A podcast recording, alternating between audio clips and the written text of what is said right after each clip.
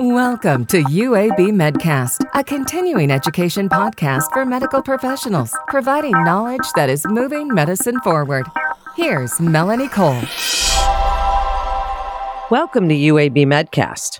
I'm Melanie Cole, and joining me today is Dr. Ronald Lazar. He's the director in the Division of Neuropsychology and the director of the Evelyn F. McKnight Brain Institute at UAB Medicine, and he's here to highlight personalized brain health for us today. Dr. Lazar, it's a pleasure to have you join us as we get into this fascinating topic. What is personalized brain health and what's the importance of it in optimizing patient outcomes? How can this and these types of interventions improve patient care and treatment outcomes? So let's first define brain health, Melanie, and thank you for having me today. So, brain health can be defined pathologically by the presence of disease such as neurodegenerative disease, stroke, tumor, and so forth, which certainly can affect brain function. From the patient's point of view, however, and thinking about it more pragmatically, is the ability of the brain to allow us to function in everyday life. So, the point of brain health is to manage those things that we can modify ourselves in trying to maximize the ability to be able to do things in everyday life by working on lifestyle factors and other vascular conditions. So, how do you define optimum brain health? The ability to function everyday life is a, a definition that people individualize. It depends on goals and aspirations. It's being able to do what you want to do based on your own values, experience, and ability to interact with others. This is fascinating, and brain health to me is absolutely fascinating. So let's speak about some of the risk factors for cognitive decline and the consequences of poor brain health, but also, Dr. Lazar, the consequences and the interaction, the link between overall health and brain health. We treat the brain like we treat the heart. Vascular risk factors such as blood pressure, smoking, reducing diabetes risk by reducing sugar intake, having a healthy diet, weight control, controlling lipids or cholesterol, that is, engaging in regular physical activity, all benefit the heart, but also benefit the brain as well.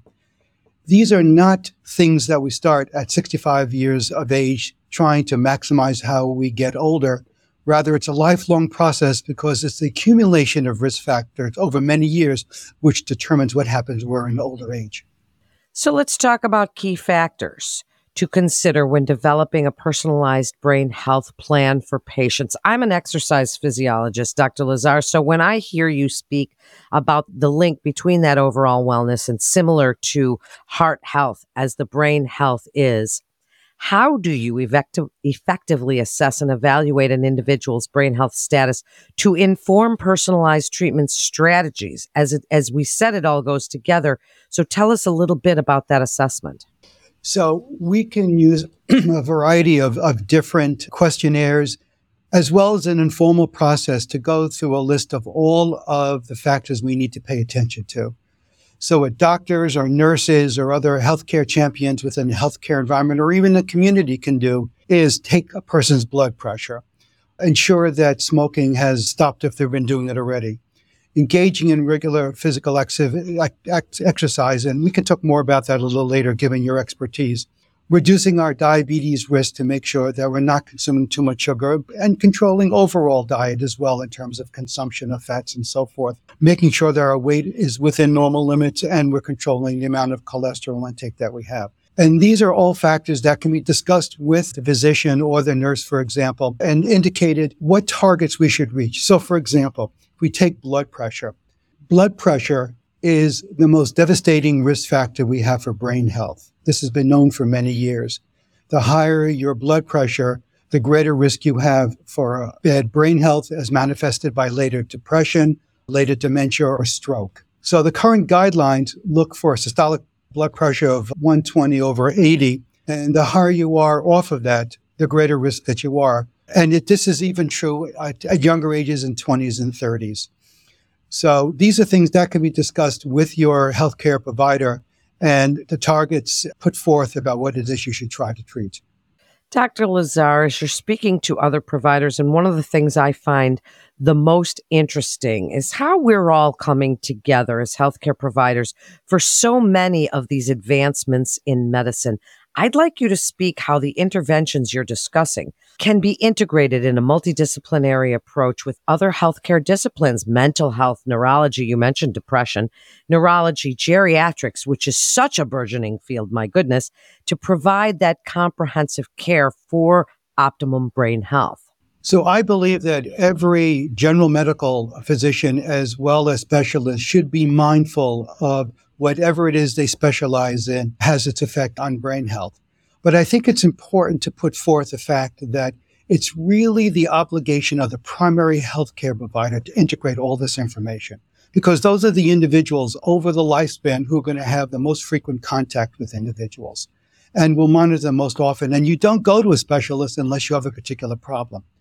Much of medical care at the specialty level is based on the presence of a disease or an injury. But in primary health care, one of the mandates is trying to maintain good health, primary preventive medicine, and brain health falls within that spectrum. So whether it's the physician or a nurse or some other healthcare provider in the primary care setting, I think that's where it should be based. If someone has to be referred to a specialist, the specialist will treat whatever disease or condition is of relevance, but also address the larger issues, how their specialty area impacts brain health, and therefore other factors should be paid attention to. So there are opportunities even for the specialist, but the basis has to be primary health care over the lifespan. Agreed. Now, as we look forward into personalized brain health, which personalized medicine, precision medicine, all of these things that, that seems to be where we're moving. Can you identify any gaps in our current understanding of brain health? Is there anything that you wish we were learning about now that we don't know or that we didn't know 20 years ago? I think that we have much more knowledge than we actually share. There was a study performed and, and published in 2019 in JAMA Neurology and what they did was they surveyed about a thousand individuals between the ages of 50 and 64 years of age. And they asked the questions, how often does your provider discuss the risks for dementia, the risks for cognitive decline? And it only turned out that 5% of the respondents actually said their doctor ever paid attention and addressed it. So I think there is less change in knowledge now than being bringing forth the knowledge we actually do have. Many of these things have been known for years, and blood pressure targets may have changed three or four years ago, but the principle of high blood pressure affecting the brain has been known for decades. So it's not, it's less amount, less having to do with particular new developments in our understanding than actually applying the knowledge that we have already. That's interesting.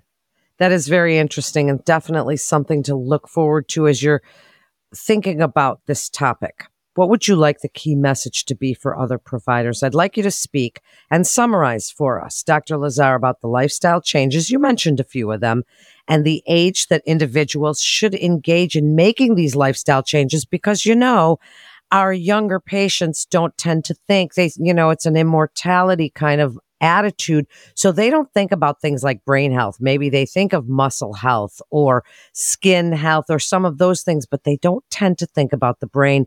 So can you wrap this all up with your key takeaways and your best advice?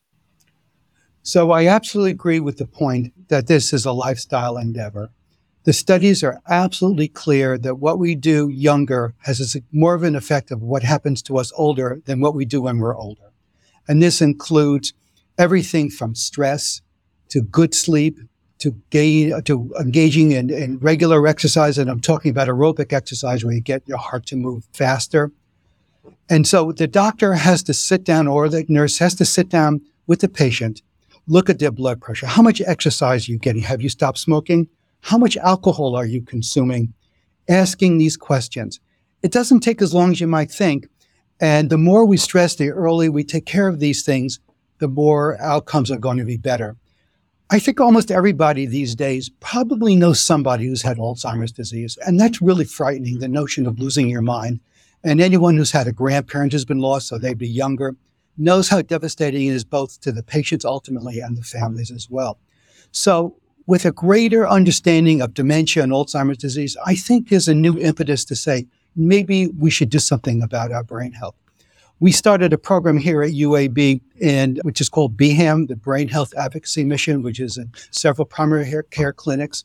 And the average age of our patients now is 46 years old, with patients as young as 20, because as soon as you start explaining it to them, there is an awareness perhaps they didn't have before that they can do something now. And it doesn't mean they have to start in large steps. Start in small steps and build gradually over time until there's a lifestyle and attention to risk factors, which will maximize your outcomes. Informative episode. Dr. Lazar, thank you so much for joining us today. And for more information, please visit our website at uabmedicine.org slash physician. That concludes this episode of the UAB Medcast. For updates on the latest medical advancements, breakthroughs, and research, follow us on your social channels. I'm Melanie Cole. Thanks so much for joining us today.